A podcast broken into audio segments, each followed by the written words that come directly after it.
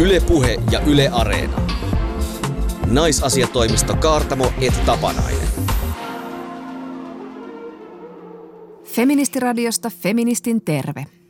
Tänään tarjolla puhetta siitä, miten keskiluokkaisuus on normimme.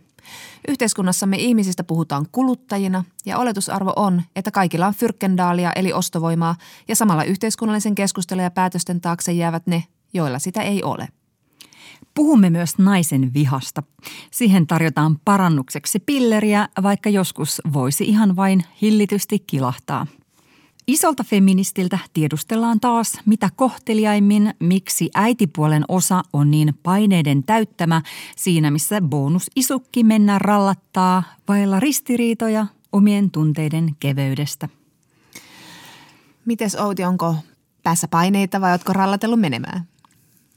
Mä olen tässä viime aikoina miettinyt meidän tämmöisiä niin kuin virallisia viisaita pöllömuoreja ja pöllöpappoja, siis tällaisia asiantuntijoita, joita näkyy julkisuudessa loihimassa lausumaan suuria viisauksia, mitä tulee niin kuin elämiseen. No kukas nyt er- erityisesti? No tota, mä oon vähän miettinyt näitä, kuule näitä psykologeja. Sä varmaan tota noin niin viittasit vaativan erityistason psykoterapeuttiin, kliiniseen seksologiin, pariterapeutti Heidi Valastiin, joka siis pari viikkoa sitten kirjoitti Hesarin mielipidepalstalla mielipiteen, jossa hän esitti, että vauvakato, joka on siis hyvin länsimaalainen, ei pelkästään suomalainen ilmiö, toki Suomessa isompi kuin verrokkimaissa, niin että se johtuu siitä, että miehet on kasvatettu naisen vallalle alistettuina.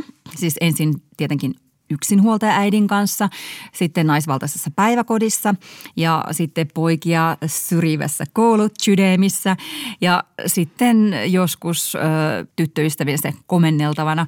Ja sitten tota, tämän Heidi Valastin mukaan tästä sitten jotenkin niin erikoisesti seuraa se, että miehet ei halua seksiä, jonka tarkoituksena on siittiöiden jalostaminen vauvaksi. Hmm. Eli tämmöistä freesiä naisten syyllistämistä. Ai että. Joo.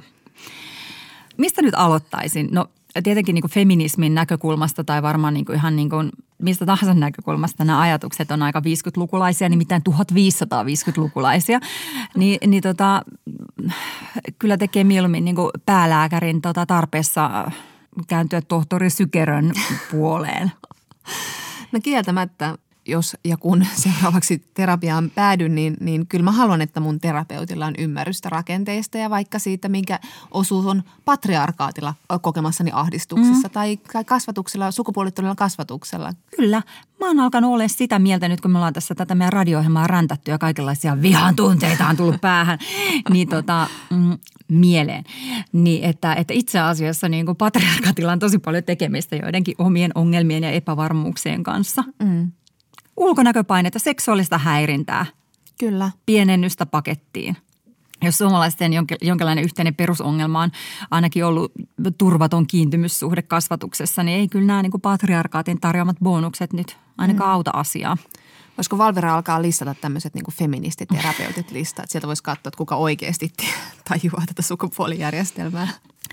E, esimerkiksi Väestöliiton parisuhdekeskuksen johtaja, psykoterapeutti Heli Vaaranen on meikäläisen ja teikäläisen jengissä herättänyt myös hämmennystä. Vaaranen kirjoitti muutama vuosi sitten olevansa huolissaan miehiä väheksyvästä asenneilmastosta liitoissa ja sinkkuelämässä – Väestöliiton palveluissa nähdään miehen kärsimys siitä, miltä tuntuu tulla parisuhteessa kohdelluksi välttämättömänä pahana tai tyttökavereita huonompana ystävänä. Kysymys, johon en osannut vastata, oli tämä, mitä voin tehdä, kun tiedän, että koirakin on vaimolle minua tärkeämpi. Tämähän on tämä perusongelma suomalaisissa perheissä, että koira on tärkeämpi kuin se mies. Kun ajattelee, että Suomi johtaa tilastoja lähisuuden väkivallassa, niin tulee se olo, että tämäkö on nyt se asia, josta ruvetaan nyt vääntämään ensimmäisenä. Että tämäkö on se ongelma pariskuntien vallankäytössä. Niin, niin siis tota, joissain perheissä tietysti niin kuin hamsterikin voi olla tärkeämpi kuin mies. Mm, voi olla, joo. joo. Tai kultakala. Tämä on iso ongelma. Tiedätkö, se on niin ihan hirveä tilanne. Niin tota, huonekasvi. Piirivehka siellä, kuule. Kyllä sitä kastellaan.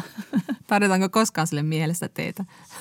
Ja siis tietenkin niin kuin nämä ihmiset asiakastyössä niin kuin kohtaa kaikenlaisia tapauksia, mitä niin kuin ajatellaan sitten niin kuin varmasti niin kuin yleisempänäkin ilmiönä, mm. mutta ei silti niin kuin omista asiakkaista voi tehdä kovin niin kuin villejä päätelmiä koko yhteiskunnasta ja kaikista parisuhteista ja kaikista miehistä ja naisista niissä. Mm.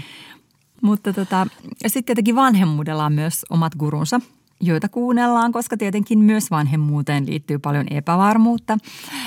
Esimerkiksi psykiatria tietokirjailija Jari Sinkkonen kommentoi hirveän paljon kaikenlaisia kasvatusasioita. Esimerkiksi hän on ottanut tota muutama vuosi sitten kantaa sukupuolen moninaisuuteen Helsingin uutisissa tällä lailla, että minä en tällaista moninaisuuspuhetta ymmärrä alkuunkaan. Pojalla on munat ja tytöllä pimppi ja sillä selvä. Mutta hän itse tunnustaa tässä, että hän ei ymmärrä alkuunkaan, mutta siitä huolimatta hän muodostaa mielipiteen. Ja kertoo sen ja sillä selvä tyylisellä statementilla.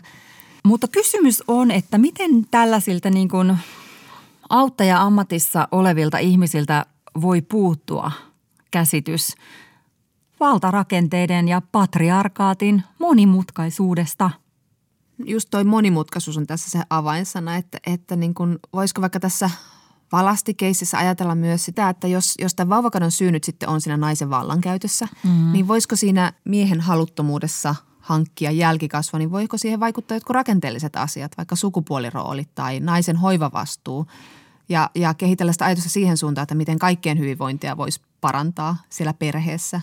Niin ja sitten niin kuin se on hyvä, että julkiseen keskusteluun tuodaan myös niin kuin mies osalliseksi tähän niin kuin vauvakatoon. Että niin kuin tälläkin sukupuolella voi olla niin kuin jotain tekemistä tämän asian kanssa.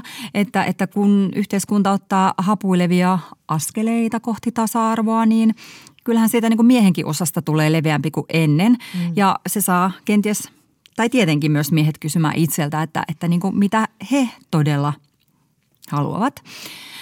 Feministikirjailija Bell Hooks on kirjoittanut, että miehen haluttomuus voi olla yhteydessä miehen itsemääräämisoikeuteen ja vapautumiseen siihen, että miehet huomaa haluavansa enemmän rakkautta kuin seksuaalista tyydytystä, jota heidät on opetettu haluamaan. Niin, että kun koko ajan miestä ja poikia opetetaan siihen, että heidän pitää olla tosi seksuaalisesti aktiivia ja kyvykkäitä ja olla koko ajan haluamassa sitä, mm-hmm. eikä vaikka sellaista läheisyyttä ja, ja sitten haaveilla rakkaudesta, missä ta, mihin taas tytöt opetetaan. Mehän vaan mietitään sitä, että koska me saadaan se prinssi olla onnellisia yhdessä. Jep.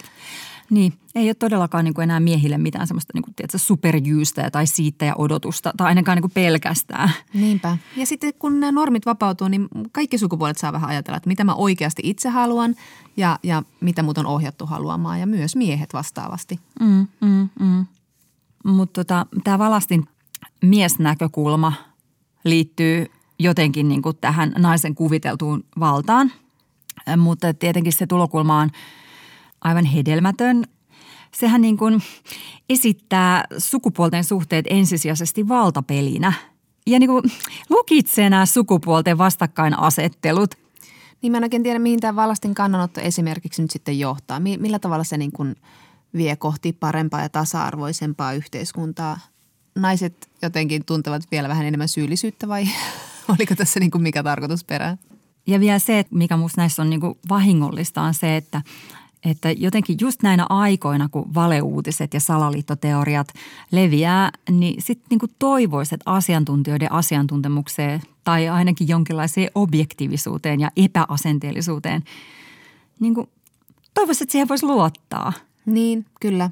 Ja sitten se, että he eivät ainakaan rakentaisi tähän maailmaan yhtään enempää tätä polarisaatiota, mitä siihen, siinä rakennetaan jo joka paikassa muutenkin – ja sitten tavallaan niin kuin peräänkulutan niin kuin ihan semmoista niin kuin perustehtävää, että jos tällaisten niin kuin terapeuttityyppien työ mm. on lisätä ihmisten onnellisuutta, niin siihen todella voisi miettiä jotain niin kuin rakentavia keinoja.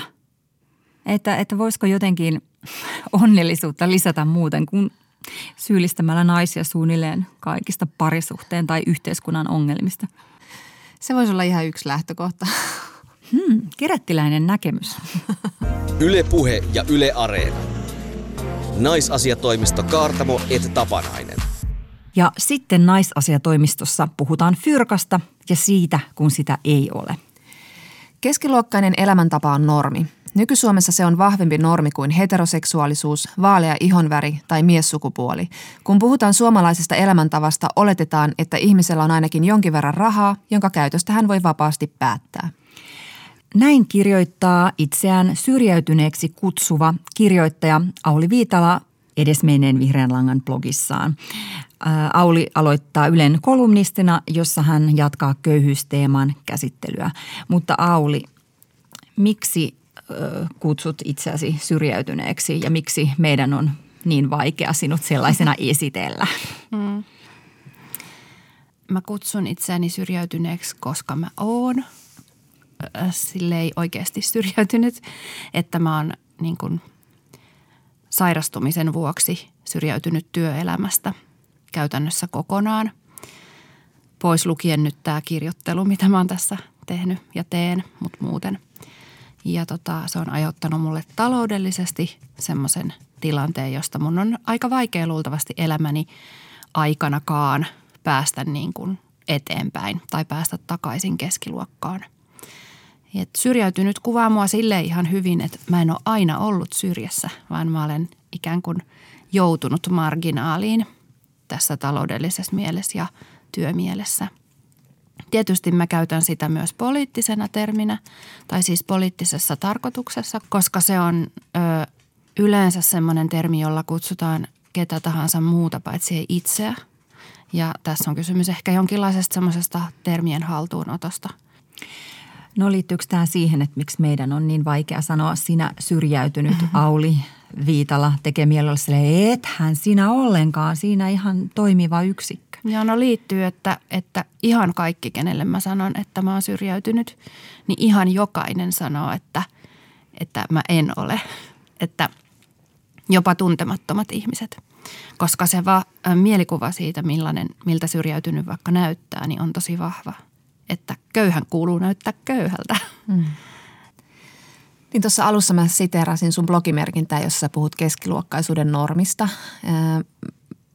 Näitkö sä sen keskiluokan normin sen jälkeen, kun se itse et enää ollut keskiluokkaa? Missä kaikessa se tuli näkyviin, että se on meillä se, mistä me katsotaan maailmaa? Tällaiseen normatiivisuuteenhan liittyy tavallaan sellainen niin kuin näkymättömyys, että ei huomata, että kun puhutaan just esimerkiksi suomalaisesta elämäntavasta jonkinlaisena niin kuin sellaisena yhteisenä meille kaikille yhteisenä käsitteenä, niin se yleensä sisältää sitten – kuitenkin aika paljonkin taloudellista vapautta. Ja, mutta suurin osa noista tuommoisista normeistahan on niin näkymättömiä, että, että ne tavallaan ne on kaikkialla. Niin. Kaikessa keskustelussa se näkyy. Onko meidän sitten jotenkin semmoinen niin yhteiskunnallinen keskustelu aika kulutuskeskeistä? Meistähän puhutaan mm. kuluttajina, me ollaan kuluttajia ja meidän arvo jotenkin sitten mm. määrittyy sillä, että mitä sä voit ostaa ja ostettavaahan nyt on niin helvetisti tarjolla koko ajan uutta. Niin. No ehkä tuossa toi sun kysymys on ehkä niin kuin jonkinlainen esimerkki siitä, että kuinka vahva normi se keskiluokka on, koska, koska säkin ehkä niin kuin ajattelet, että raha on jotain niin kuin ylimääräistä. Mm. siis rahalla saa esimerkiksi kodin ja tietysti sekin on niin kuin kuluttamista. Mutta suurin osa kaikesta rahasta, mitä niin kuin mulla vaikka on tai aika monellakin ihmisellä, niin menee ihan siis sellaiseen asumiseen ja ö, ihan semmoiseen perusliikkumiseen, että bussikortti pitää olla itsellä ja lapsilla ja, ja tämän tyyppisiin juttuihin. Että ei ne millään tavalla niin kuin määritä mun identiteettiä ihmisenä tai että se on just ehkä semmoinen niin kuin keskiluokan ajatus, että kuluttaminen on joku identiteetin niin kuin osoittamisen tapa. Mm. Miltä se niin kuin sulle näyttäytyy, kun sä näet mainoksia ja niin kuin tarjottavaa tavaraa ja elämäntapaa, mm. joka perustuu kuluttamiselle? No siis mua hävettää ihan hirveästi. Häpeä on kyllä ehkä kaikkein vahvin tunne siihen liittyen, että kun mä oon kuitenkin elänyt niin kuin tosi keskiluokkaisesti – ja mä oon niin kuin kuvitellut, että mun pitää saada niin kuin joku tietynlainen sohva, joka niin kuin kuvaa just meidän perheen niin kuin elämäntapaa ja kaikkea tällaista. Tai tota, suhde vaikka autoon tai liikkumiseen. Kaikki sellainen, joka on hirveän niin kuin epäproblemaattista silloin, kun sitä rahaa on niin kuin käyttää. Ja silloin ajattelee, että jotenkin niin kuin toteuttaa jotain omia arvojaan niin kuin mm. niillä valinnoillaan ja paskat. Kun toteuttaa kumminkin suurimmaksi osaksi vaan sellaista keskiluokkaisen elämäntavan normia. Et häpeä ehkä on niin kuin sellainen, että sitten kun on joutunut luopua monista asioista, niin sitten tuntuu niin kuin aika järkyttävältä, että aikaisemmin on käyttänyt niin huolettomasti rahaa kaikkeen turhuuteen. Ja sitten se tuntuu vähän järjettömältä ulkopuolelta sille, että kun keskiluokkaiset ihmiset tapaa, niin ne puhuu ihan tosi paljon esimerkiksi just niin kuin asumisesta. Että millaista asuntoa ne tavoittelee tai, tai niin kuin minkä tyyppinen lainaa hyvä sitä varten ja, ja mitä pitäisi niin kuin saada jotenkin seuraavaksi tai, tai niin kuin lisää. Ja sitten puhutaan tosi paljon ulkomaan matkoista tai ylipäätään matkoista, että ihan tosi paljon puhutaan itse asiassa sellaisista asioista, jotka vaatii rahaa. Ja se raha on niin kuin näkymättömänä osatekijänä niissä keskusteluissa tosi paljon. Mutta sitten oikeasti sitä rahaa ei kuitenkaan saa mainita. Mm. Että et sitten jos niinku semmoisessa keskustelussa tuo ilmi, että et ei ole itsellä rahaa, vaikka tehdä niinku samantyyppisiä matkoja, niin se on vähän niin kuin sopimatonta rikkoo tavallaan sen keskiluokkaisuuden kuplan siinä. Se rikkoo sen kuplan ja sitten tota, tekee näkyväksi sen, että itse asiassa koko ajanhan tässä puhuttiin rahasta, mm. vaikka me ollaan niin kuin me ei puhuttaisi rahasta. Mm. Jos sitä keskiluokkaa on tavallaan vaikea tehdä näkyväksi, koska se on, mitä, mitä meidän elämä kun se on. kaikkialla. Kun se on mm. sitä, mitä me eletään, niin tehdään sitä köyhyyttä näkyväksi. Ja mm. sä oot mm. kirjoittanut, että sen voi tehdä näkyväksi esimerkiksi tarkastelemalla ö, köyhän ihmisen ostoslistaa. Miten se, että ei ole rahaa, näkyy sun elämässä? Raha niin kuin on kaikessa ihmisen toiminnassa mukana. Et se on tavallaan se niin kuin ollut mulle se hämmentävä totuus, mikä on selvinnyt siinä vaiheessa, kun mun rahat on niin kuin pikkuhiljaa vähentynyt ja vähentynyt. Tarkoitan nyt kuukausittain käytössä olevaa rahasummaa. Että kun mä oon ollut niin kuin silleen tosi tukevasti keskiluokassa, että mä oon ollut työssä käyvä ja mä oon ollut naimisissa ja sitten kun mä ää, sairastuin ja erosin, niin sitten vuosi vuodelta tavallaan ne tulot on niin kuin pienentynyt ja pienentynyt ja hmm. oli siis täysin niin kuin yllätys, että raha vaikuttaa kaikkeen, jokaiseen asiaan. Niin kuin, siksi mun on niin vaikea niin kuin listata asioita, mihin se vaikuttaa, koska se vaikuttaa ihan kaikkeen. Kun tämmöiset asiat kuin koti ja ruoka, niin nehän on niin kuin ihmiselle siis ihan perusasiat, ihan kaikista tärkeimmät. Se vaikuttaa niihin. No sitten on sosiaaliset suhteet. Se vaikuttaa niihin. Just esimerkiksi se, että kuinka usein voi käydä tapaamassa omia vanhempiaan tai ystäviä, jotka asuu jossain kauempana kuin ihan siinä naapurissa – ja sitten se vaikuttaa tietenkin sosiaalisiin suhteisiin sillä tavalla, että ystävyyssuhteet yllättävän usein perustuu siihen, että ihmisillä on samanlainen elämäntapa. Mm. Ja kaikki semmoinen on vähän näkymätöntä, jos pysyttelee tavallaan koko ajan siinä samassa yhteiskuntaluokassa, mihin, mihin on niin kuin joskus syntynyt tai sitten aikuistuessaan päätynyt. Ja sitten jos vaikka miettii, että kuin usein niin kuin esimerkiksi te niin kuin sitä pankkikorttia päiväaikana jollekin näytätte, niin siitä ehkä voi niin kuin jotenkin panna merkille, että kuinka monta kertaa oikeasti se vaikuttaa kaikkiin juttuihin, että onko sitä rahaa vai ei.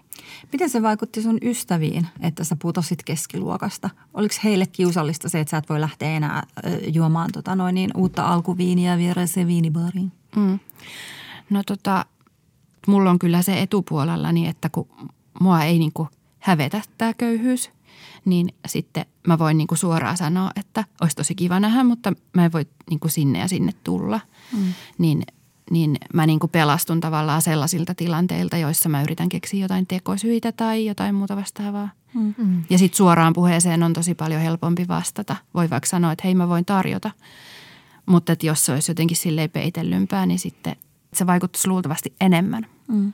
Auli Viitala, jos sä yhtäkkiä nousisit sinne keskiluokkaan takaisin jollain mitä se nyt voisi vaan ollakaan. Jos Ja mä menisin naimisiin, niin se voisi käydä. Mm. Mä juuri meinasin ehdottaa tätä karmea vaihtoehtoa, mutta tota, jos sä menisit Lordin kanssa naimisiin, tottuisit sä uudestaan kuluttamiseen? Aivan taatusti. Mm. Siis eh, me ihmiset ollaan kyllä sellaisia, että ihan hirveän helpostihan me sopeudutaan kaikkeen hyvään, mitä meille tulee. Mm. Kauhean monet ihmisethän on ollut vaikka opiskeluaikaan niin kuin tietyllä tavalla köyhiä. Mm. Mutta se ei näytä samalla lailla vaikuttavan niin kuin siihen ymmärrykseen, mikä köyhyydestä tai tuloeroista on. Ilmeisesti se liittyy moneen juttuun, luultavasti siihen, että opiskelun tuoma köyhyys ymmärretään väliaikaiseksi olotilaksi ja sen takia se on niin kuin helpompi sietää. Mutta Suomessa on muutenkin köyhyys yleistä. Meillä puhutaan siis siitä, että, että eletään köyhyysrajan alapuolella, jos tulot jää alle 60 prosenttiin suomalaisten keskitulosta mm. ja 700 000 suomalaista elää tässä tilanteessa. Oletko itse huomannut omassa elämässä tämmöistä niin kuin vähättelyä ja kuullut sitä, että eihän meillä nyt oikeasti ole köyhiä, että kyllä kaikki, kaikilla, kaikilla niin kuin on leipää ja ruokaa ja kotia ja näin poispäin. Jos globaaliin tilanteeseen verrataan. mm. No onhan siinä osa tietysti tottakin, just jos vedetään tämä globaalille tasolle, niin näin on. Mutta joo, kyllä tota vähättelyä on, että Suomessa onneksi ei ole niin kuin köyhyyttä. Mutta tietysti toihan on ihan täysin ver- verrannollinen mihin tahansa niin kuin muuhunkin esimerkiksi just sukupuoleen kohdistuvaan niin kuin hmm. kaikkeen. Että onneksi Suomessa on tasa-arvo. Jos Mahdollisuuksien vertaa, tasa-arvo. Niin, jos vertaa sitä johonkin muuhun, että nähdään niin kuin jotenkin ratkaisut köyhyyteen jotenkin simppeleinä. Mähän saan siis joka kerta, kun mä kirjoitan, niin mä saan semmoista palautetta, että mene vittu töihin. Niin tämä on niin kuin sitä, että mm. ei tavallaan niin kuin nähdä, että, että köyhyyteen on olemassa niin kuin aika isoja rakenteellisia syitä, mm. vaan nähdään se niin kuin yksilöiden vaan semmoisena henkilökohtaisena pulmana ja vielä tosi triviaalina pulmana, että ei ole vaan älynyt mennä töihin. Mm. Mutta Suomessa köyhyys on sukupuolittunutta sillä tavalla, että meillä korostuu naisten köyhyys vanhoissa naisissa ja sitten yksinhuoltaja äideissä. Ja sitten on laskettu, että 120 000 köyhää lasta on meillä, eli 11 prosenttia kaikista Suomen lapsista elää, elää köyhyydessä. Miten, tota me voitais, miten sitten voisi koulujärjestelmässä ja har, harrastusjärjestelmissä ottaa sitten huomioon nämä vähävaraisemmat lapset? No silleen, että ei otettaisi ollenkaan huomioon niitä vähävaraisuuden niin kuin, jotenkin osatekijöitä tai että ylipäätään ei niin kuin, pidettäisi lapsia jotenkin köyhinä tai sitten ei köyhinä. Että mun kokemuksen mukaan koulua koskee ihan samalla tavalla kaikki, ö, kaikki nämä, että keskiluokkaisuutta pidetään normina kuin mm. mitä tahansa muitakin yhteiskunnan osa-alueita – Koulussa se ehkä korostuu sen takia, että opettajat kuuluu tukevasti keskiluokkaan. Heillä on akateeminen koulutus, niin kuin tietysti pitääkin, ja heillä on tietty niin kuin sellainen keskiluokkainen tulotaso. Ja ehkäpä siinä maailmassa saattaa harhautua ajattelemaan, että näin olisi muillakin, vaikka todellisuudessahan niin kuin lapsia on ihan kaikista hmm. yhteiskuntaluokista siellä luokassa – ja sitten lapset ei tietystikään pyri erityisesti siellä luokassa korostamaan omaa vähävaraisuuttaan, mikä on tosi ymmärrettävää. Niin koulussa musta pitää noudattaa perusopetuslakia ihan pilkun tarkkaan, eli mikään ei saa olla maksullista. Siinä ei oteta millään tavalla erityisesti huomioon vähävaraisia lapsia, vaan lähdetään siitä lähtökohdasta, että koulu on kaikille maksutonta. Ja silloin se on tasa-arvoinen myös niille, joilla on vähemmän rahaa. Mm. Ja tämähän on meillä perustuslaissa, ei tässä pitäisi olla mitään epäselvää. Mutta ikävä kyllä, kyllä mun lasten koulusta on aika monta kertaa tullut kaikenlaisia pyyntöjä siitä, että, että minkä verran rahaa sopisi nyt sillekin ja tällekin retkelle ottaa mukaan. Ja mm. ei ole missään nimessä tarkoitus, että luodaan jotain köyhäinavun tyyppisiä mekanismeja, joilla sitten erityisesti tuetaan vähävaraisia lapsia. Mm. Se ei ole niin hyvinvointivaltion – tapa toimia, vaan hyvinvointivaltion tapa toimia on sellainen, että kerätään veroilla ne, mitä tarvitaan siihen opetukseen ja sitten pidetään se opetus. Sitten opettajat usein perustelee tätä sellaisella, että sitten me ei päästäisi käymään missään niin kuin museoissa ja sitten me ei päästäisi teatteriin ja sitten me päästäisi tätä ja tota. Ja, mutta eipä siinä siis. Niiden perustehtävä on järjestää sitä ihan tavallista opetusta. Että jos he ei pysty niillä varoilla, mitä yhteiskunta heille osoittaa, niin käymään teatterissa, niin sitten se on meidän yhteinen päätös, että siellä teatterissa ei käydä. Mm. No mitäs kun meillä kuitenkin paljon sitten ajatellaan sitä, että, että jokainen on oma onnensa seppä. Ja kyllähän, kyllähän niin Suomessa koulu on ilmainen ja kaikki mm-hmm. nous, kaikki voi nousta, joka vaan haluaa. Tähän tulee aika kourin tuntuvasti esiin, kun julkaistiin tämä, tämä Hanna Kuusela ja Anu Kantalon kirja Huipputuloiset, jossa oli aika karuja kommentteja näiltä Suomen rikkaimmilta. Esimerkiksi yksi sanoi, että, että kyllä siellä on suurin osa, joka ei oikeasti halua tehdä töitä – Miksi meidän, jotka tekee töitä, pitää maksaa heidän lokoisat lomansa? Mitä sä ajattelit näistä kommenteista? No ne on musta tosi hauskoja. siis, että oikeasti Suomessa niin ollaan kateellisia köyhillä. Totta. Että siinä sitä riittää sitä kateuden niin aihetta, että, että sehän perustuu siis sellaiselle ihan täydelliselle ymmärtämättömyydelle niin toisen arjesta – tai just siitä, niin kuin, että eikä sitä ollenkaan kuinka paljon itse oikeasti käyttää rahaa, mihin kaikkeen käyttää rahaa. Ja, niin mä en nyt yhtään edes mene siihen, että millä tavalla ne suurituloiset on tehneet rahansa, koska ikävä kyllä aika usein rahan tekemiseen liittyy tavalla tai toisella taloudellista sortoa, mutta Yksi sellainen, mihin mä kiinnitin huomiota tuossa samassa tutkimuksessa oli se, että kun ne suurituloiset, nehän on ihan niin kuin tosi pieni osuus mm. niin kuin kaikista että ne ei ole niinku mitään keskiluokkaa, vaan ne on oikeasti niinku huipputulosia. Ni, niin sitten ne jotenkin vakuuttelee koko ajan siinä julkaisussa, kuinka tavallista elämää he niinku elävät. Et ihan ihan niinku tuikitavallista, että et meillä pidetään niinku tavallaan semmoista niinku hyvänä asiana, että joku ei niinku pröystäile. Mutta sitten todellisuudessahan ne elää niinku, siis ei mun tavallista elämääni, vaan suomalaisen keskiluokan tavallista elämää – se vaan kertoo, mitä meillä pidetään tavallisena elämänä. Mm. Mutta sitten yksi semmoinen, mitä keskiluokka nykyään harrastaa, on niinku semmoinen kohtuullistaminen. Mm. Että sehän on myös niinku keskiluokan niinku semmoinen harrastus, semmoinen niinku jotenkin leppoistaminen ja kaikki sellainen. Ja konmaritus. Että... Konmaritus just ja ympäristöjutut ja tällaiset. Ja sitten, ehkä tämä on vähän kärjestys, mutta niinku, sille jotkut ö, – jos me nyt puhutaan tässä vaikka naisista, niin jotkut keskiluokkaiset naiset itse mukaan lukien, olen kuulunut siihen joukkoon, niin etsii vaikka jotain niin kuin silleen vähän ympäristöystävällisempiä farkkuja. Ja sitten saa niin kuin siitä tavallaan jotain semmoista niin kuin hyvää oloa, että mä en käytä mun rahoja niin kuin turhuuteen, vaan mä ostan nämä tällaiset farkut, joiden valmistamisessa on käytetty vettä niin kuin 7 prosenttia vähemmän kuin joidenkin toisten farkkujen niin kuin valmistuksessa – tämähän on siis ihan pelkkää siis tämmöistä niin kuin henkilökohtaista viherpesua. Mm. Että oikeastihan me niin kuin suurin osa ihmisistä saa aivan liikaa vaatteita ja niin kuin keskiluokka niin kuin sille törsäilylle hakee niin kuin sellaista niin kuin hyvää leimaa sellaisella, että pikkusen niin kuin ympäristöystävällisempi valinta. Mm, mm. Mutta monissa asioissa, niin kuin just tuossa, että pitäisi vain ostaa vähemmän, niin monissa asioissa pitäisi tehdä tämmöistä niin köyhien välttämättömyyksistä meidän kaikkien hyveitä. Siis jos nyt ajatellaan matkustamista ja, Joo, ja mitä kyllä. kaikkea. Mun mielestä voitaisiin ottaa keskiluokalta rahat pois. Koska näyttää siltä, että ne tai te käytätte niinku niitä rahoja ihan väärin. Et siis oikeastikin siis en mä oikein tiedä, mikä tähän nyt tähän ilmastonmuutokseen auttaisi mikään muu kuin tota, tuntuu siltä, että ei mikään vetoaminen niin kuin ihmisten omatuntoon, mm. niin ei enää niin kuin riitä että tämä vauhti on niin kova, että pitäisi varmaan oikeasti vaan ottaa keskiluokan rahas pois. Mutta tämähän ei poliittisesti tietenkään onnistu, koska Suomessa keskiluokka on niin suuri, että keskiluokalla on valtaa enemmän kuin kellään muulla. Kun meillä kuitenkin koko ajan köyhyys on kasvanut suhteellisesti, niin halutaanko myös ratkaista köyhyyttä? Mitä sä haluaisit nähdä, että tapahtuisi? Mikä voisi olla sellainen iso askel? Tietystikin kaikkia niin kuin päätöksiä pitää tarkastella siitä näkökulmasta, että lisääkö ne ihmisten välistä taloudellista eriarvoisuutta vai vähentääkö ne sitä. Ja mun mielestä pitää pyrkiä siihen, että ne vähentää. Mm.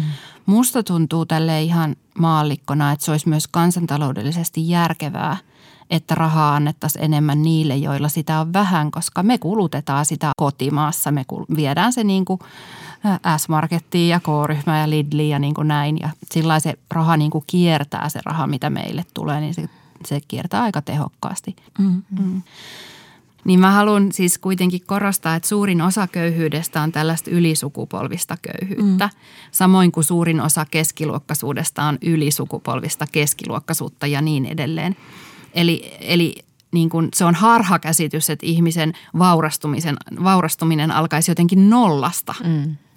Vaan ihmisen tausta, lapsuus, nuoruus, se millaista tukea se saa niin kuin siinä itsenäistymisvaiheessa, että kun jotkut siis jää osattomiksi jo aika niin kuin varhain ja mm. sitten se vaikuttaa heidän koulutukseensa, se vaikuttaa niin kuin ihan kaikkeen.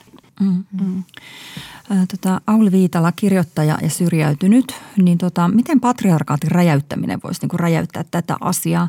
No sehän on ratkaisu kaikkeen. Näin se on. Yleensä ja, ja tota, toi, toi köyhyyshän ei ole sukupuolittunutta pelkästään sillä tavalla, että naiset olisi huonommassa asemassa.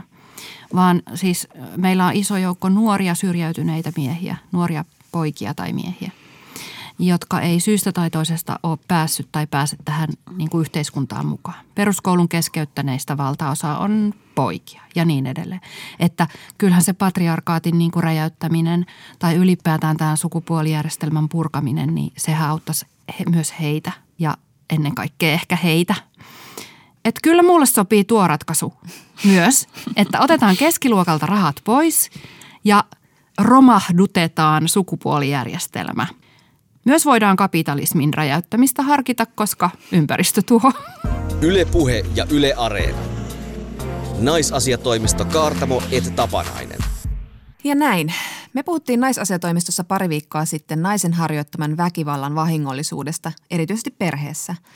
Mutta koska viha on myös erittäin hyvä ja tarpeellinen elämän käyttövoima, niin nyt me puhumme siitä siis hyvää.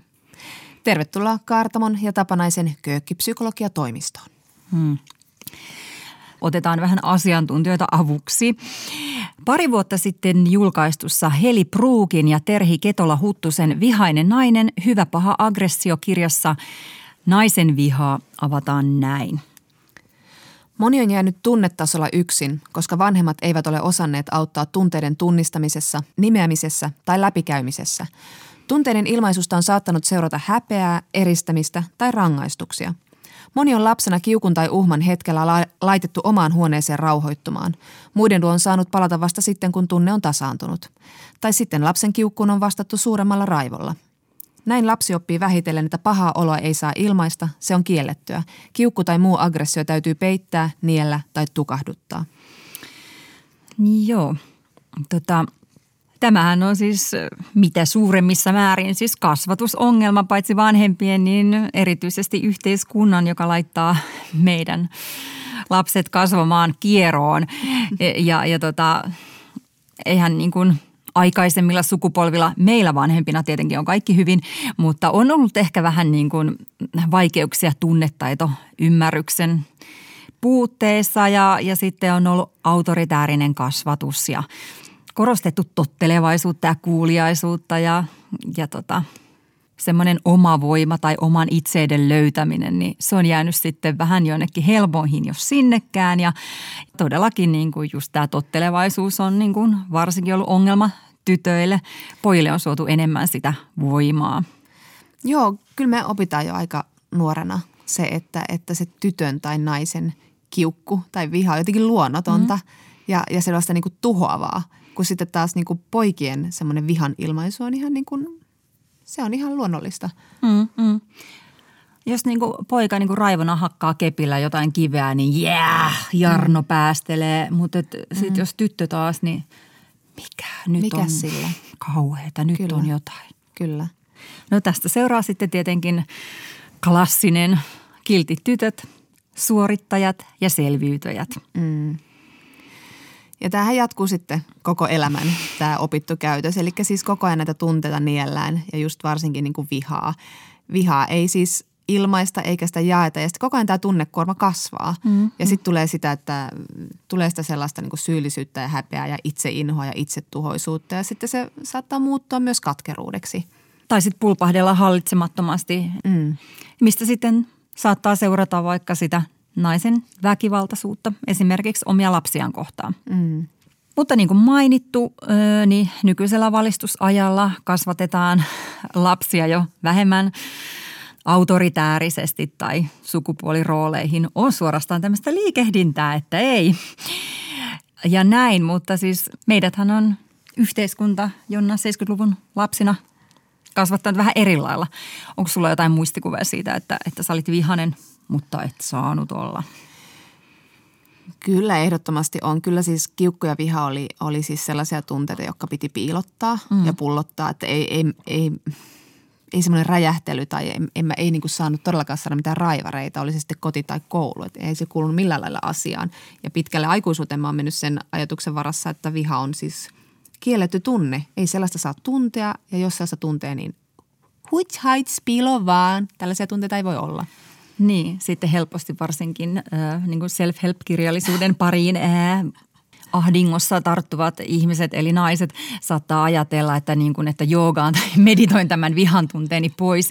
Hups vain, ikävät ajatukset ulos hengityksellä ulos. Kyllä, mä kävin just katsomassa Pikkunaisia elokuvan ja siinä tämä perheen jatkuvan pitkämielinen ja kärsivällinen ja hymyilevä äiti sanoo, että, että – hän on joka päivä vihainen, mutta hän on 40 vuotta opetellut olemaan näyttämättä sitä vihaa. Ja että niinpä niin. Ja sarvi otsassa kasvaa. Kyllä, ja hymy vähän kiristyy, mutta Joo. tämä on ollut tämmöinen ohjenuora. Joo, mutta ilman muuta niin kuin toi tavoite, että sitten kun minusta tulee niin kuin hillitty ja pystyn suhtautumaan väärinkäytöksiin vain olkaani kohauttaen, niin kaikki kunnossa. Niin, sitä on pitänyt tavoitteena, että pitää olla sitä itsehillintää. Mm. No mitä sä, oot sä osannut ilmasta kiukkoa, vihaa vai onko 70-luku vienyt voito individualistista? No tässä on tietenkin se, että ei voi muistaa, niin kuin mistä se on lähtenyt semmoinen niin kuin vihan taltuttaminen varmaan niin kuin jo aika varhain siellä ennen kuin muistikuvat alkaa ihmiselle kehittyä. Mutta mulla on semmoisesta pari semmoista niin kuin muistikuvaa lapsuudesta, kun mä oon saanut raivarit, niin se niin kuin mun oma reaktio on jäänyt muistoihin jotenkin niin kuin outona ja häpeällisenä tallenteena. Yeah. Että olinpas hullu, kun näin tota noin niin itsehillinnän menetin. Ja varmaan vielä niin tyhmästä pienestä asiasta. Siis varmasti on myös, tiedätkö, niin kuin asiallisesti lohdutettu ja näin, että – mutta että jostain on kuitenkin tullut sellainen niin kuin olotila, että, että, että tämä on hyvin vääränlaista ja just jollain tavalla niin kuin outoa toimintaa, ei normaalin ihmisen toimintaa. Mm. Ja sitten varsinkin nuoruudesta muistaa niin kuin varsin hyvin semmoisen kouluajoilta, että, että missään nimessä ei saanut näyttää siis pahaa mieltä. Kyllä. Että, että niin kuin raivarit on niin kuin yksi, mutta ei saanut myöskään kyllä niin kuin surra, eli itkeä missään nimessä julkisesti. Että oli tämä, niin kuin, että ei tunnu missään. Mutta kyllähän itku on sillä tavalla hyväksytympi tunne naiselle, että se tavallaan nainen nyt on tuommoinen heikompi astia, joka tirauttelee ties mistä. Että se tavallaan niin kuin, mä oon ainakin huomannut sen, että silloin kun mä olen yrittänyt ilmentää vihaani, niin se on mennyt semmoiseksi itkuiseksi soperteluksi, koska mulla ei ollut oikeaa tapaa ilmaista sitä kauheata epäoikeudenmukaisuuden tunnetta, mistä yleensä vihan tunteet kumpuaa, mm. jolloin mä olen sitten lähtenyt tämmöiseen niin itkuiseen höpisemiseen, joka sitten aiheuttaa hirveää häpeää, koska, koska siinä tulee just jotenkin niin kuin leimotuksi siihen sukupuolirooliin, että et sitten osaa tätä asiaa käsitellä ilman, että pillahdat itkuun. Aivan, että se on niin kuin omassa päässä selkeänä terävänä ne niin kuin epäoikeudenmukaisuudet ja ne lauseet, mitä mä sanon, mutta et ei ne vaan niin kuin huutaen tuu ulos. Siitä niin kuin lähtee, että tulee joku semmoinen niin hemmetin pumpulipallo tuohon eteen ja sitten se on vaan sitä, sitä niin kuin hysteeristä sopertamista. Kyllä. Ja sitten siinä tulee se leima myöskin, että no niin, hysteerinen nainen siellä taas jotain itkeskelee. Joo, tota, tämä niin naisen viha on niin, niin uusi ja vasta löydetty asia vähän niin kuin G-piste, että sitä on tutkittu vasta 90-luvulta lähtien. Ja yksi tota asiaa tutkinut on brittiläinen evoluutiopsykologi Anne Campbell. Ja hän nimenomaan on sitä mieltä, että naiselle tota, aggressio on osoitus kontrollin menettämisestä. Että kun sen käyttäytymisen odotusarvo on se itsehillintä ja mm. ristiriitojen sovittelu. Ja, ja tota, oikeastaan niin sen naisen aggression tarkoituksena on saada niin toinen ihminen ymmärtämään tilanteessa itseään, kun muut keinot ei auta. Ja siksi tämä naisen aggressio voi vaikuttaa just tämmöiseltä niin tehottomalta niin kilahtamiselta, siis hysterialta. Mm. Eli kun se nainen saa raivarit, niin, niin se alkaa siis kirkua, itkee, heittelee esineitä, just sopertelee. Ja, ja sitten kun se tällä lailla suuttuu, niin sen käsketään rauhoittaa ottaa lääkkeitä.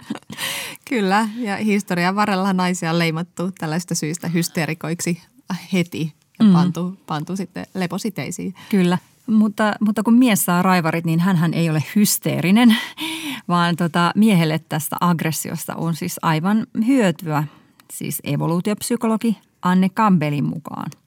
Miehet käyttää aggressiota tavoitteiden saavuttamiseen.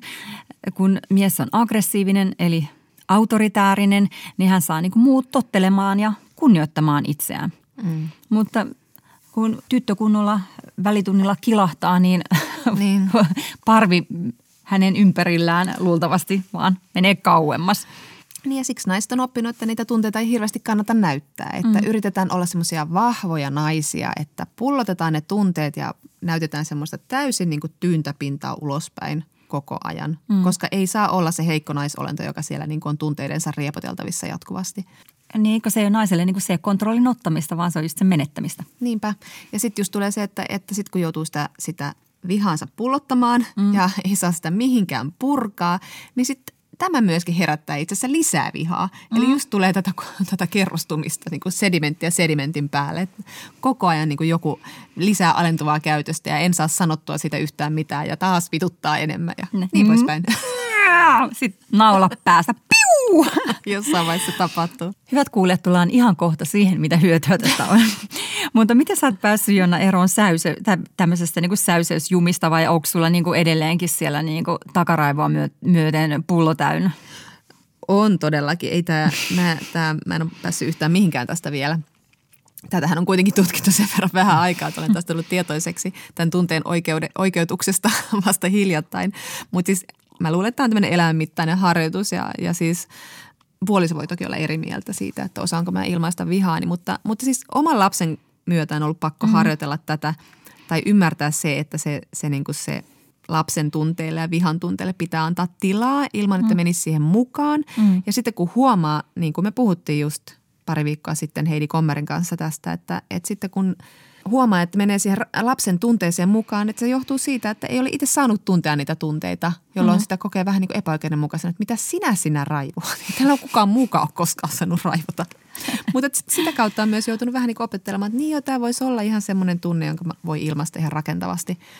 Mutta sitten mä oon ventänyt paljon näitä tunteita niin kuin populaarikulttuurin kautta, koska nythän niin kuin tavallaan Me ja, ja vuosi 2017, niin se tavallaan legitimoi naisen vihan. Että naiset mm. saa niin kuin olla vihaisia siitä, mitä mm. on tehty ja mm. jakaa kokemuksia ja tuntea sitä syvää raivoa. Mutta sitten se on alkanut näkyä myös tosi paljon taiteessa, kun tulee näitä naisten tarinoita. Että, että mä esimerkiksi on aivan vakuuttunut, että, että italialaiskirjailija Elena Ferrante valtava suosio perustuu siihen, että hänen naisensa ovat niin vihaisia, täynnä raivoa ja siis niin kuin siitä epäoikeudenmukaisuudesta, missä, minkälaisessa järjestelmässä he kasvaa siellä alisteisena miessukupuolelle. Ja sitten toisaalta niin kuin vaikka Hannah Gadsbyn Nanette, joka siis niin kuin sai ihan tärisemään siitä, siitä vihasta, mitä hän toi siinä esiin, siitä epäoikeudenmukaisuudesta, mitä hän on kokenut. Että jotenkin näiden kautta sitä sitten niin kuin vähän se näkee mallia, että näinhän se voisi tosiaan tehdä. Mm. Tämä toimii Miitsun tavoin kyllä sillä lailla, niin kuin, että huomaa, että on joukkovoima. Että mä en ole niin kuin, maailman ainoa vihainen nainen. Kas vain, tämähän on epidemia. Mä huomannut itsessäni sellaisen muutoksen, että mä oon alkanut kiroilemaan. Mä kiro, kiroilin nuorena, koska se kuuluu ikään ja niin kuin banaaliin elämän asenteeseen, mutta tota, sitten mä lopetin sen niin kuin aikuisena naisena pitkäksi aikaa. Mutta nyt mä oon taas sille, että mitä vittua. Se on tosi hyvä keino purkaa aggressiota. Siinä niin kuin uhmataan sitä niin kuin kiltin ja säyseän ja eh, niin kuin kunniakkaan roolia. Se on niin semmoinen mahtava, niin kuin voimakas mm, rakentava vihanosoitus. Niin. niin, se on vähän semmoinen pieni paineiden päästely sieltä pontikapullosta. Joo. Tiedätkö, mä näin tosi pitkälle aikuisuuteen sellaista toistuvaa unta, melkein painajaista, että mä raivoon ihan siis kohtuuttomasti ihmisille ja mua pidetään aivan mielipuolena. Mutta mä niinku ilmeisesti jotenkin niinku unissani haaveilin siitä, että mä kehtaisin oikein kunnolla kilahtaa. Mm. Ja niin kuin jossain pienessäkin epäoikeudenmukaisessa tilanteessa tuoda sitä mun mielipahaa – esiin, toisin kuin aikaisemmin. Siis perheen ulkopuolella. Mm. Mullahan on tässä ollut sellainen tässä kehityksessä sellainen välivaihe, että, että heitin lautasia. Okei. Okay. Ei kestänyt kauaa. Mä oon nyt samanlaisia unia mm. paljon, mutta jotenkin mulla on niissä jäänyt se semmoinen, että mä huudan pää punaisena, mutta ääni ei tuu, että se jää johonkin sinne kurkkuun ja se vasta on ollut turhauttavaa. Mä oon yrittänyt raivota, mutta mun ääni ei ole tullut ulos. Tämä on mun niin, niin metaforista, että tarviiko tässä enää ketään kertomaan, mitä tämä merkitsee. Tämä on ilmeisesti oikeasti ihan yleistä naisten kohdalla, kun mä oon alkanut puhua tästä asiasta. Mm. Niin naiset kertoo, että on tällaisia niin kuin fantasioita, että jos niin kuin ison kuulijajoukon edessä vaan raivoaa. Jos saa suunsa auki, niin sieltä tulee iso, kai niin kuin iso semmoinen vallan ja voiman tunne. Kyllä. Ja just tämä, mitä raivoaviin miehiin liitetään. Joo, kyllä se on tuommoinen niin kunnon raivari. Ai että sitten joskus, niin kuin, kuten sanoin, niin kateellisena katsoo lapsensa semmoista niin kuin itkupotkuraivaria. Kun niin mun tekisi meidän niin monta kertaa mieli mennä vaan latteelle ja tehdä sellainen samanlainen semmoinen fyysinen raivari, mutta mutta en ole vielä koskaan päässyt siihen. Jokanaisen haave kylpylään kahdeksi vuorokaudeksi champagnehoitoon ja kunnon julkiset raivarit. Just. No mutta tiedätkö, mä tällaisen hoidon itselleni kerran soin. Aha. niin, mä vedin siis tiedätkö, semmoiset unen raivarit kerran livenä. Kävi kerran niin, että istuin liian pitkään saunalauteella ja pamahdin paksuksi. Ja sitten kun olin raskaana, niin äh, menin terassille juomaan kaffetta ja siinä oli yksi tuttu mies naapurustosta ja, ja tota, tuli sitten niin kuin mun pöytään polttelemaan tupakkaa ja, ja sitten mä löysin rajani ja sanoin, että kuule, mä nyt siirryn toiseen pöytään tästä, koska mä oon raskaana, niin mä en halua tuota noin niin haistella tupakan savua. Ja selittelin asiaa, mitä mun ei tietenkään tarvinnut tehdä. No tämä hirveän ystävällisesti tämä tuttu mies ilahtui tästä mun raskaussuutisesta, jota mä en ollut siis kertonut juuri kellekään vielä, koska se oli niin alussa. Mutta tässä tilanteessa oli pakko mukamas. Ja mä sanoin sille, että älä please kerro kellekään tästä asiasta, tämä on mulle iso ja henkilökohtainen asia. Sanoin, joo, en missään nimessä. Ja menin kotiin ja puolen tunnin päästä mun yksi ystävä laittaa mulle viestin, että ai onneksi olkoon, sä oot raskaana. Mä olin se, että mistä sä tiedät? Joo, no tää kertoi tää herra X tässä terassilla justiinsa – mä tuuttasin saman tien sieltä niin kuin kodista ulos. Menin sinne terassille, se oli täys ihmisiä. Mä huusin ja haukuin sille, että mikä helvetti on, että sun piti kertoa tämä asia nyt just. Oi, oi. Kävin siinä sitten niin kuin oikein niin kuin kunnolla niin kuin raivoamassa ja niin kuin perustelemassa raivoni hyvin. Ja sitten lähdin kävelee himaan ja sitten se tulee mun perässä. Niin mä en edes avannut sille ovea. Mä en antanut sille yhtään armoa.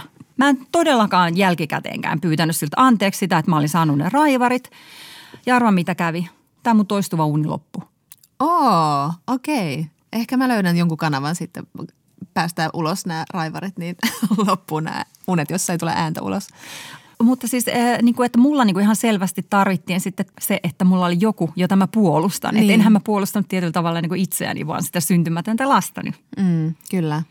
Ja kyllähän niin kuin lapsi herättää usein tämmöisiä aika ärhäköitä tunteita. Että kyllä mä sen, en mä raivareita ole saanut, mutta mm. kyllä mä olen myös hyvin kiivaasti kommentoinut joillekin ihmisille, jos on tullut semmoinen olo, että nyt sä tuuttaat jotain niin kuin asenteellista shaibaa mm. mun lapselle, että sitten sit mä kyllä pystyn tykittämään ilman semmoisia ajatuksia, että tuleeko nyt paha mieli. Mutta raivareita mä en ole kyllä vielä oikein saanut tuolla tavalla Joo. julkisesti. No en mäkään niin sen jälkeen. Mutta mm. niin kuin mä pidän sitä ihan mahdollisena ja sallin sen tarvittaessa niin. itselleen. Eihän se ole hyvää käyttäytymistä, mutta, mutta se myös niin kuin kertoi siitä, että sitten kun niin kuin tulppa avattiin, niin, niin sieltä tuli niin kuin vähän isompi suihku.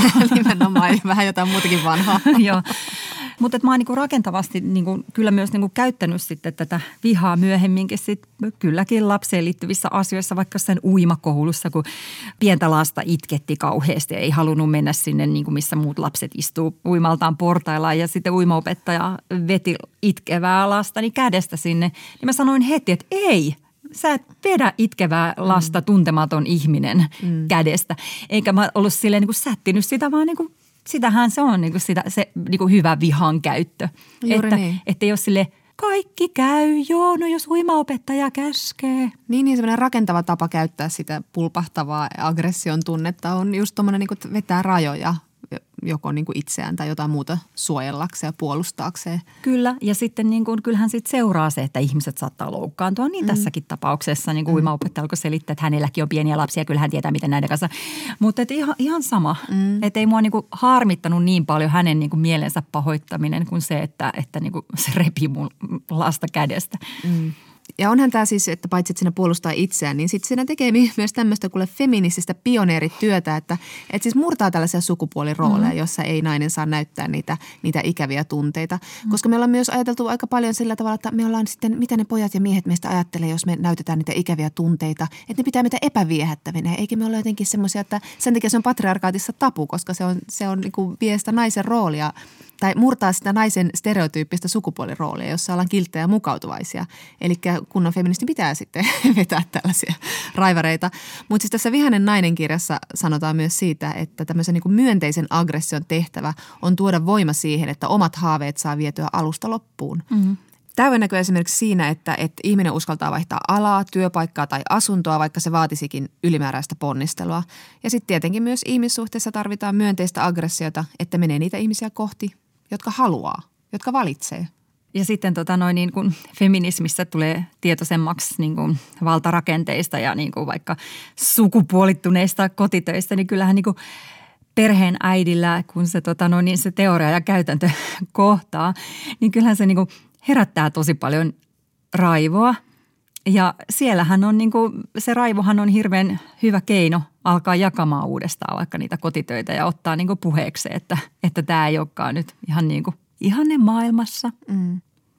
Mutta yllätys, yllätys on sitten taas se, että, että kun, kun se niin kuin viha on jotenkin niin kuin käytössä ja kohdistettu ihan ö, käytännönkin tasolla, niin tota, ö, eli alkaa niin kuin vetää vähän niin kuin rajaa siellä täällä, niin tota, sitä ei niin kuin kuitenkaan ole niissä toimissaan yhtään aggressiivinen, kun vetää niitä rajoja jotenkin niin kuin napakasti ja ajoissa, eikä jää niin kuin kipuilemaan sitä vitutusta. Mm, niinpä.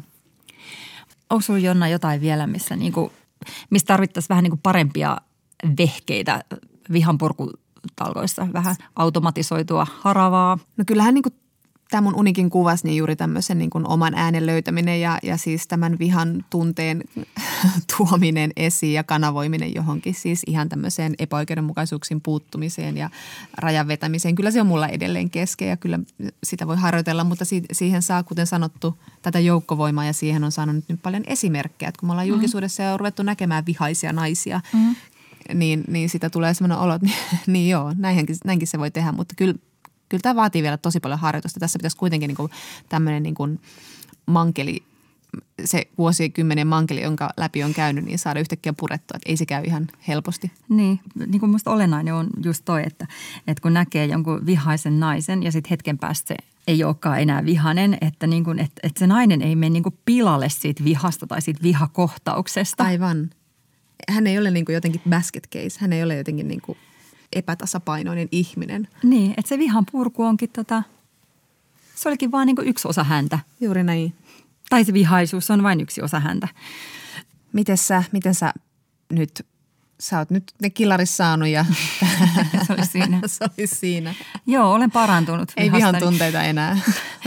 tota, mm, mm, kyllä mun niin varsinkin työasioissa tekee mieli olla hirveän sopuisa ja yhteistyökykyinen niin kuin palkanmaksajan suuntaan. Mm. Työelämään liittyvä niin kuin vaativaisuus on niin kuin asia, joka ei tule tulee toteutumaan vasta seuraavassa elämässäni särkänä. Kyllä, siellä täytyy olla jotenkin niin kuin ekstra sopeutuvainen ja yhteistyökykyinen. Se on, se on tosi vaikea paikka jotenkin ilmasta.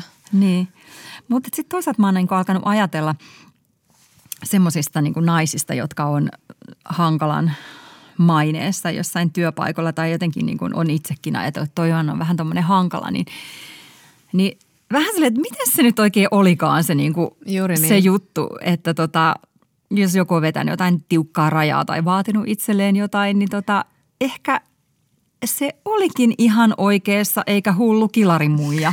Juuri näin. Ja yleensä se on liittynyt nimenomaan, että tämä hankala maineessa olla nainen on semmoinen, joka on vetänyt rajaa ja tullut hyvin topakasti sitten vastaan, jos on ollut kokenut, että häntä kohdellaan epäoikeudenmukaisesti. Niin, että tässä vaiheessa niin kuin naisten voimaantumista tässä yhteiskunnassa, niin naisten niin kuin pikkusen övereihinkin kilahduksiin ja, ja vaatimuksiin, niin voi suhtautua kyllä niin kuin myötätunnolla. Mm. Ettei ainakaan niin kuin – tuomitsemassa tai hämmästelemässä sitä, vaan niin kuin myös sille, että, että toikin on varmaan joutunut patoamaan yhtä sun toista mielen sisältöä aika kauan, että anna palaa baby. Kyllä. Kyllä me kestetään. Tuolla takana jono vaan kasvaa. Yle Puhe ja Yle Areena. Naisasiatoimisto Kaartamo et Tapanainen.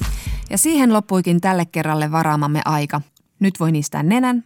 Sitä ennen on kuitenkin vuorossa vielä Feministi vastaa, niin kuin siihen huudetaan osuus. Ja tämän viikon kysymyksen on lähettänyt Ilona. Kysymyksiä voi lähettää osoitteeseen naisasiatoimisto. Olette puhuneet paljon äidin roolista ja siihen liittyvistä odotuksista. Odotukset ovat kuitenkin äitipuolen roolissa ehkä vieläkin paineistetummat kuin äidin roolissa. Miten voisin ottaa arjen vastaan samalla tavalla kuin puolisoni, joka ei suhtaudu roolinsa lasteni isänä eli bonusisänä ollenkaan niin suurin odotuksin ja syyllisyydellä ladatuin tuntein? Ah, me tiedetään, että äidit, vielä useammin kuin isät, kokee vanhemmuudesta syyllisyyttä ja riittämättömyyttä, oli perhemuoto sitten mikä tahansa. Mutta että etenkin uusperheessä tämä tämmöinen onnistumisen ja onnellisuuden paine on aika valtava, koska onhan tämä perhe muotoutunut siksi, että tämä pari on valinnut sen. Ja nyt täytyy sitten näyttää koko maailmalle, että tämä kannatti tämä valinta ja siinä onnistutaan. Mm. Näin meille vahvistaa Väestöliiton asiantuntija Minna Jaakkola. Jaakkolan mukaan on hyvin tavallista, että uusperheeseen liittyviä hankalia tunteita peitellään, vähätellään ja häpeillään. Ja kaikillehan meille on tuttu tämä ikiaikainen pahan äitipuolen myytti. Ja moni uusperheen vanhempi jossain kohtaa usein myös löytää tämän puolen itsestään, jos ei muuten niin ajatusten tasolla. Helvetti soikoon, mäkin on tällainen. Usein syyllistytään siitä, että arjessa on jonkinlaisia haasteita, yllätys, yllätys, tai siitä, että kokee niitä ristiriitaisia tunteita lapsia ja eksiä kohtaan, niin kuin kysyjäkin tässä. Moni uusperheen vanhempi on asettanut tavoitteeksi tällaisen niin kuin mm, järkkymättömän tasapuolisuuden kaikkia lapsia kohtaan. Tämä on lasten kannalta tosi hyvä juttu ja just tähän tulisi pyrkiä, eikä sen suurempiin ruusuisiin unelmiin tai rakkauden tunteisiin. Mutta silti uusperheen vanhemmat liittää tämän tasapuolisuuden vaatimuksen myös tunteisiin ja tässä koetaan sitä epäonnistumista. Moni vanhempi onkin helpottunut, kun kuulee, että tunteet niin sanotusti omia lapsia ja toisen lapsia kohtaan ovat erilaisia. Rakkauden tunteet, kiintymys ja läheisyys kumppanin lapsen kanssa ei tarvitse olla samanlaista kuin omien kanssa ja se on aivan ok, korostaa Jaakkola. Ja sitten on tärkeää myös muistaa, ettei ne lapset myöskään odota siltä uusperheen bonusvanhemmalta, että sen pitäisi olla kuten äiti tai isä. Uusperheen vanhemman rooli on eri myös lapselle. Jaakkola kehottaa, että tämä kysyjä voisi esimerkiksi miettiä oman kumppaninsa ajatuksia bonusvanhemmuudesta. Onko tällä miehellä jokin oivallus, joka on helpottanut hänen suhtautumistaan koko tähän uusperhekuvioon? Tai onko kotona sellainen ilmapiiri, jossa voi ilmaista tämmöisiä ristiriitaisia tunteita? Tai onko jotain tilanteita, jotka ovat erityisen haastavia? Niistä voisi lähteä liikkeelle ja etsiä muutosta. Ja jakaa niitä tunteita, etsiä vertaistukea. Esimerkiksi Suomen uusperheellisten liitosta Suplista ja sitten myös Väestöliitto tarjoaa tällaista tukea vanhemmuuteen ja parisuhteeseen. Mm. Naisasiatoimisto on paketissa ja ensi viikolla puhumme siitä, voiko mitään enää ostaa ilman, että omat kädet tahriutuvat vereen. Vieraanamme on globaalia eettistä kauppaa edistävän Eetin Maija Lumme. Näkemiin. Hei hei! Ylepuhe ja Yle Areena. Naisasiatoimisto Kaartamo et Tapanainen.